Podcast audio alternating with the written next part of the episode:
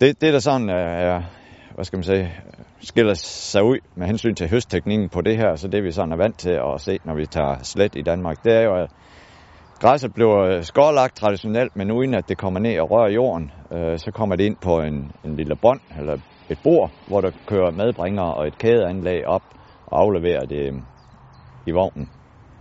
Og det gør så to ting. Dels så øh, får vi ingen forurening og kontakt med jord. Det kan være jord og sand, man får med op. Det kan eventuelt være, være nogle gylderester eller planterester.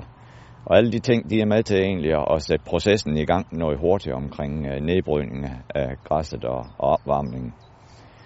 Og så øh, af vognen så også ved, at den, øh, den samler græsset op uden at slå det i stør. Og så græsset har kun et brud, og det er dernede, hvor det er skåret af.